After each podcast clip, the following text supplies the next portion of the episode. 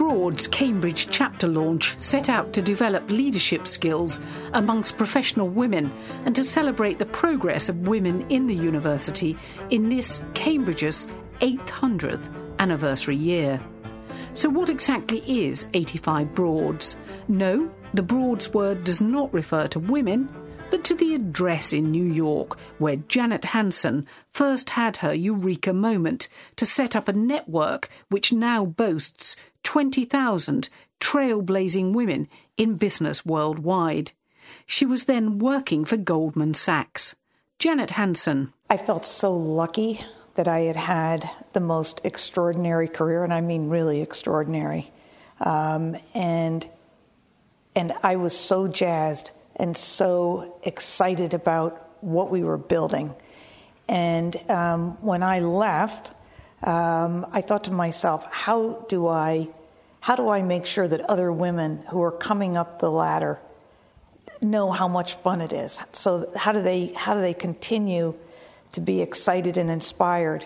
Um, and so that was really the purpose of 85 Broads, which was to feed you know, all of that excitement and inspiration. It wasn't just that women left, you know, maybe never to be seen or heard from ever again. It was really to cheer from the sidelines. That was really the whole, um, you know, the the real impetus behind 85 Broads, which is there are lots of women out there, you know, who want you to succeed, who've been in your shoes, who then went on to build a career, and maybe now are doing other things. Um, but it was it was really just to make sure that they knew that there were, you know, that they were really supported. The O word for ordinary does not apply to Janet and her associates. Indeed, they like to point out that overcoming adversity, fear of failure, and finding the resources to just plough on and be tough enough for the job in hand is what distinguishes their success from that of others around them. For instance, who else would tell their professor that if they were failed in their exam, they would write a suicide note naming him? Well, Janet, it seems. Some might call it brass neck gall. Janet again. I think what I proved um, was that success is not necessarily based on grades.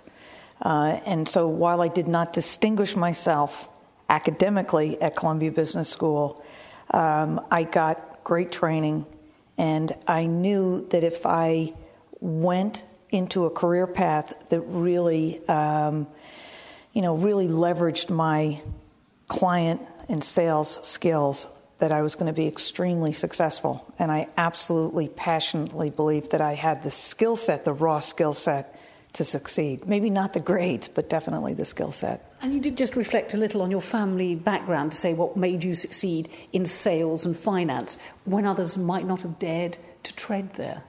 Um, I think I would attribute it very much to being, of all things, um, the middle child of three children. We're only a year apart, um, so I wasn't the oldest and I wasn't the youngest. I was smack in the middle, and so I think I always had to figure out ways um, to kind of differentiate myself. And um, I made that sort of a lifelong pursuit, which is, you know, what is it about me that really differentiates me from others? And so I spent a great deal of time studying people who were successful because I wanted to understand the attributes of, of what it takes to be successful from all different fields, from all different walks of life. Janet Hanson's own success story has had its ups and downs over the years, and she has gone on to run her own milestone capital management company. Mentors, she says, have played an important role in her success, and most of those colleagues have been men. For me to start at Columbia Business School at the age of 22, to be a full time associate at Goldman at the age of 24, allowed me to make a lot of mistakes early in my career. Um, and so I think I had a tremendous advantage. Um, I was also young enough and naive enough um, to, to, to, think it was okay to, uh, to make mistakes that I could recover from that. Um, I wasn't so set in, in sort of whatever the, you know, sort of the, you know, the, the visual was of, of what success meant. I just said, if I go in there and I prove myself and I do a great job, they're probably going to let me stay.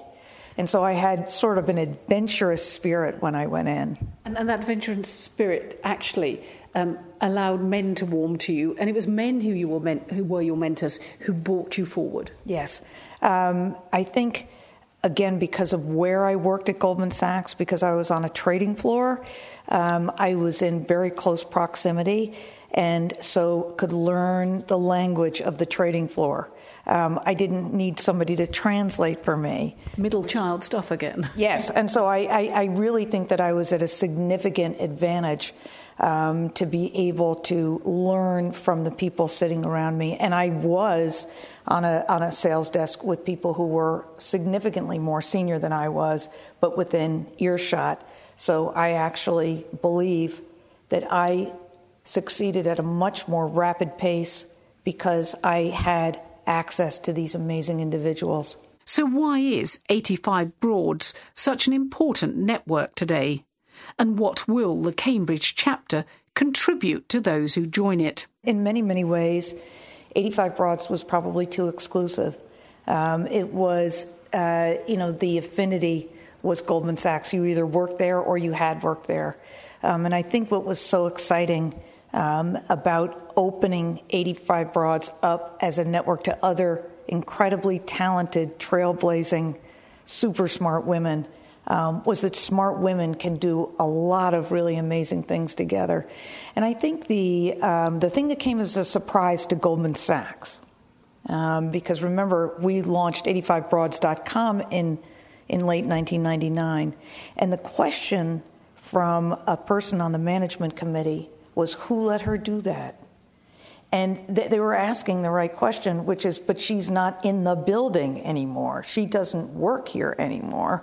So, how can she be starting a network for ex Goldman women? Okay, they got that, but current Goldman women as well.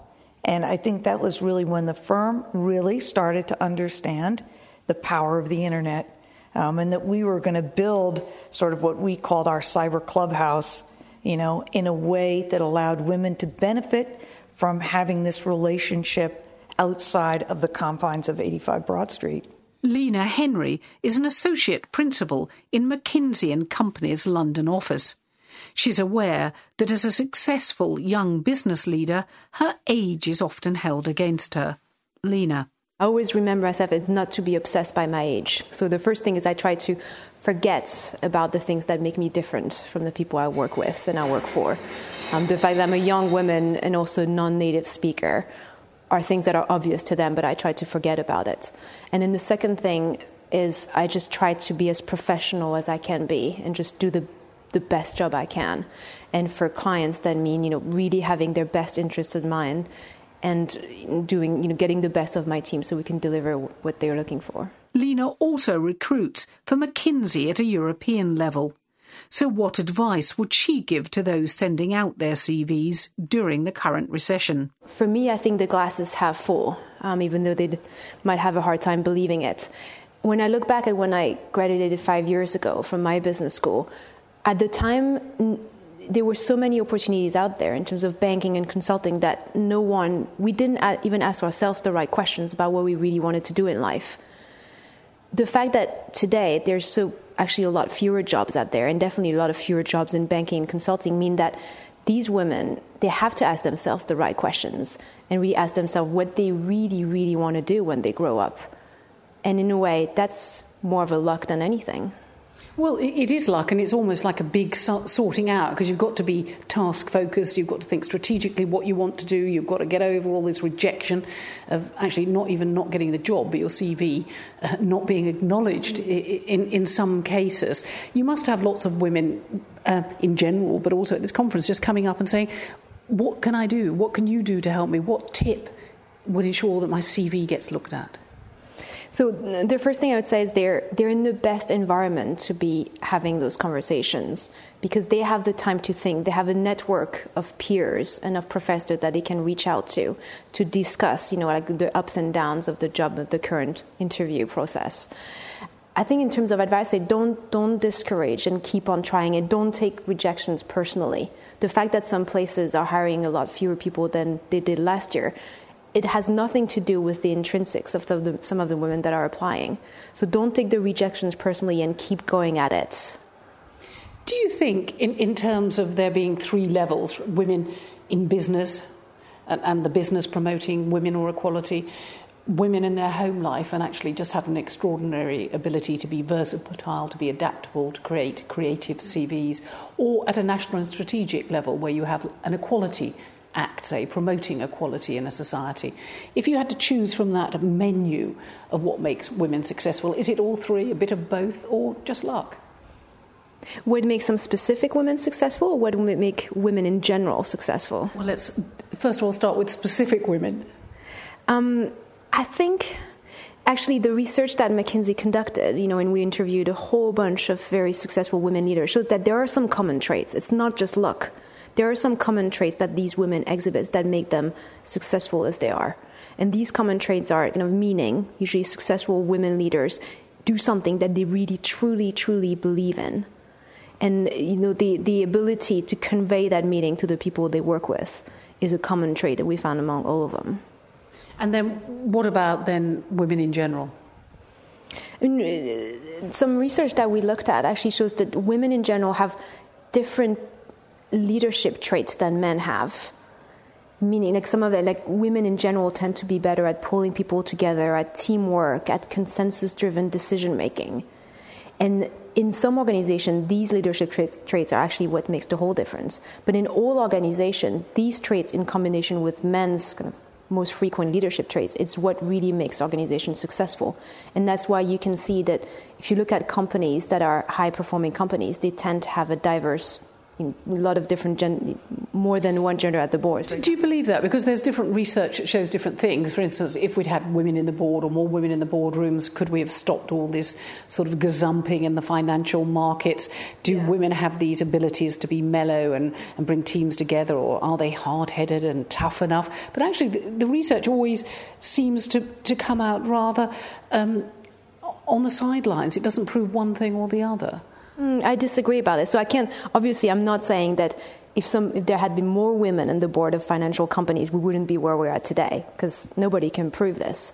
But what I can say is when you look at companies and identify, like you know, segment the companies that have better women representation in their boards, on average, these companies tend to perform better in terms of market share and share price. Diversity in the boardroom is important, says Lena, but that doesn't necessarily mean positive discrimination is a good thing.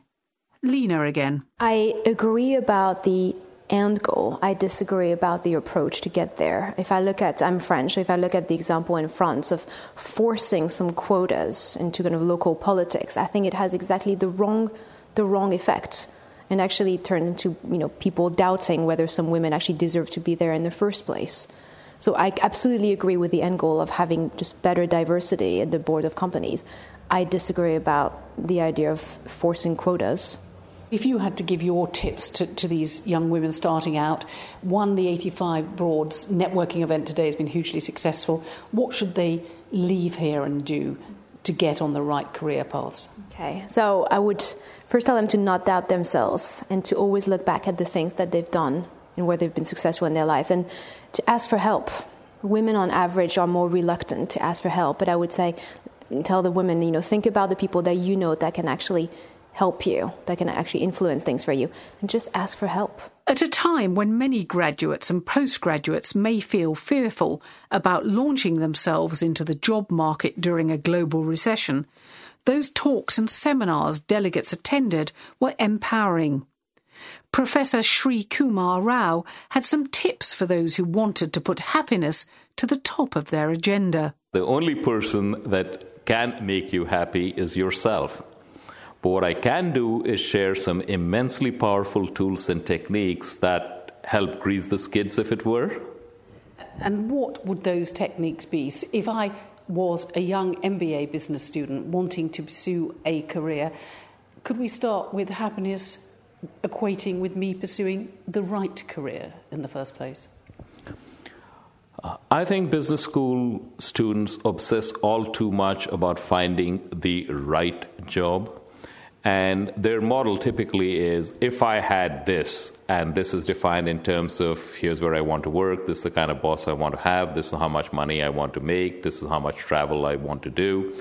And if all of this came together, then I would be passionate about the job. What they don't recognize is that passion does not exist in the job, it exists in themselves.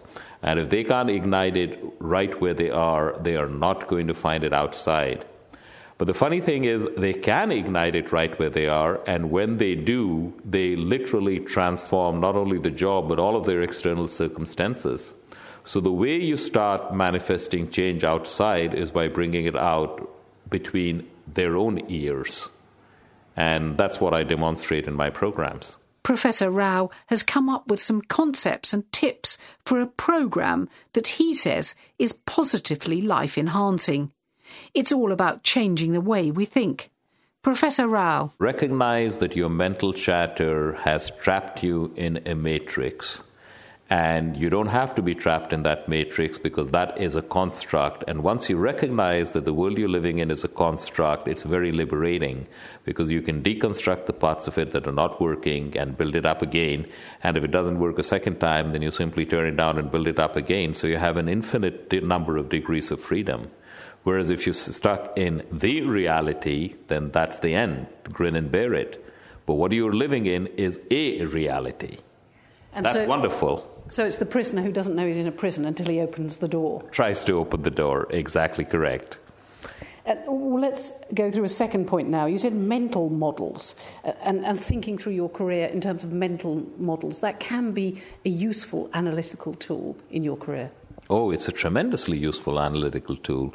When you recognize that what you're a prisoner of is a, re- a reality that you have constructed using your mental models, that gives you enough uh, positive energy to go and say, okay, let me look at which of my models are not serving me well. And you can change them. And as you change them, your life changes. And you talked of us living, thirdly, in a me centric universe you know, it's, it's all about me and what we do. So, so is that a good thing or a bad thing? Uh, it's neither. When you live predominantly in a me centered universe and the me you're focusing in is a small me, you know, I want more, more power, more money, better looking spouse, bigger house, better car, uh, then you are simply laying yourself open to angst, depression, rejection, all of the things that make life terrible. But the moment you start, step out of that and become a part of a cause which is bigger than you are, then even if you're living in a me centered universe, you're not living in the small me, you're living in a bigger collective me. What is it that I can do to make our condition better? And that is a first step towards living the kind of life I described earlier, where you f- truly feel fulfilled and blessed. And give this some thought too. For anyone who has failed at any of those well intended New Year's resolutions, Professor Rao says the profound behavioural change is not brought about by effort of will alone. That, he says, is violence to yourself. It's very difficult to bring it out, bring it about by effort of will, and when you do, there are generally side effects that you would rather not uh, have happen. And so, join a group, join a team, get out? Uh, all of those things are helpful, but it's much better to change your mental models, the ones which lead you into the kind of behavior that you want to change. And when you do that, all of a sudden you find that you no longer have to try to change your behavior, the change happens automatically. You also have to think about your outcomes, don't you? You have to think strategically sure. about where you want to be on the field yes. before you set out. Sure. And, and, and, but not everybody's capable of strategic thought, are they? Uh, I think the vast majority of people, certainly the kind of persons in the forums I talk to, are fully capable of that. And yes, you do have to think about strategic outcomes and you do gear your actions to achieve those strategic outcomes. What I'm advocating is that you don't hit your well being to the achievement of a particular outcome. If you can, wonderful. If you don't, still wonderful. So that way it doesn't matter. You can't win. The winning or losing doesn't matter. Every you know, the journey is all there is, and every day is a blast. So life is life is just a beautiful you know, it's a joy. But well, while those might be good tips for changing our individual behaviour, collective groupthink is important too. Networking groups like 85 Broads and Judge Business School's Women in Leadership Conference can help give that collective group motivation. Jess Price Jones is CEO of EyeOpener. She says we can all set our goals a lot higher. I started my career in the city, and that was back in the 80s when Mrs. Thatcher was Prime Minister. And I absolutely knew that I was one of those women who could have it all, and I've spent my entire life trying to do just that. What about tips for women of today then? Because it's very much women who are graduating from business schools like the judge are going into an economic environment that is tough. Do you see their glass as being half empty or half full? I'm a huge optimist, and so I always think that downturn brings its own opportunities. And I think that women are particularly well situated for that. we really know about how to do service, we really know about keeping clients happy. And that's an enormous strength that, that women bring in the first place. And I think in the second, women are hugely creative. And you put a few together, um, you'll get an, in, uh, an immense unleashing of power and capability and ideas. So I think this downturn could bring about some really successful new businesses for women. So don't worry too much if you send off your CV, you hear companies in the city are laying off people and you don't get a reply. I'd send my CV again. And I think the other thing to tell women right now is read the Financial Times as if you're looking for a job because lots of people, you know, putting a job, let's face it, into the FT costs money. But when you read it, a new office is opening or a new position is uh, coming along, that you can read as a job advert who put, whose name is there and send your CV to them, ring them up, bang on the door and shout, I'm here. Jess likes her all female management team and says the alpha males they work with like it too because one balances the other. Jess again. They were the best of the bunch. And so, I mean, I like to work with people who are good. And it just happened that they were women. It's, it's not for lack of looking for men. We had two men who wanted to join us, but actually they weren't going to be appropriate for us. And so uh, we, didn't, we didn't pursue that one. Was it gimmicky, or is it gimmicky, or do you think you get real uh, revolution in all women management teams? People in, in the panel today were relating the economic crisis. If we'd had women in the boardroom, would it have been as bad? Did the men just gazump and go for it? Would the women have been a moderating influence? Do you think any of those questions lead anywhere in terms of better management of business? I, for me, management is about trying to do the right thing in the right place at the right time with the right resource, regardless of gender. So, on our management team, you know, I, we've got someone who's a, a, a banker, ex CEO of a chunk of Royal Bank of Scotland, someone who's come out of education, and then there's me with my background, uh, which is slightly hodgepodge. But I think it's, it's the mix and the understanding of you know, what client needs are and how to remain agile. And I do think that women are very good at the agility bit. So, is gender diversity in the workplace a good thing? Will it improve profit margins? And what about government inspired attempts to improve diversity through mechanisms like Britain's new Equality Bill? Jess thinks every bit of incentive helps. I'm sure that legislation helps, but I think that culture has a bigger uh, impact, and, and uh, that's a longer, that's a slower burn. For example, I was doing some work in Dubai and working with a woman who's a CEO of an investment bank that she started in real estate business. She needs to get permission to leave the country from her husband to go on a business trip. And when she goes to the airport, the first document that she has to show is hus- her husband's permit to travel. And she was saying, you know, imagine how humiliating that this is for me. So that's not going to change fast in that particular culture. Uh, so you know, I think that cultural um, sensibilities and difficulties are a bigger hurdle. But positive discrimination, like Britain's Equalities Act or some that you've got in Europe, can, will facilitate that change. I hope so. I, although I personally would never feel I wanted a seat at the table because I was a token woman. Uh, I've been in that situation, and it's very uncomfortable. Uh, it's, it's, I want to be there because I'm good and I deserve to be there, not because somebody said you tick a box. What about the F word, feminism? Do you think that helps women stand up for one another, perhaps in workplaces where there aren't a lot of women? That makes a big difference, doesn't it? You know, if you're in there alone and, and it's only the blokes, you know, um, the blokes all talk to one, uh, to one another, you know, informally in various situations. But, but women won't then be able to develop that informal network. So perhaps saying, I'm a feminist or I belong to the 85 Broads network helps.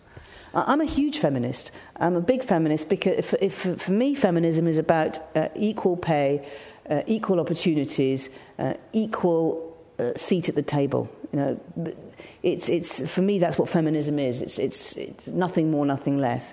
And I think that for me, I really want that for my daughter. I haven't achieved it for myself. And I think we're part of a deluded generation thinking that it was. I didn't realize that it wasn't equal actually until I went into my first boardroom uh, and uh, was spoken to as if I was the secretary when I, in fact, was not. Um, my boss was fantastic actually. He said, Don't make them a cup of coffee, I'll make the coffee for you.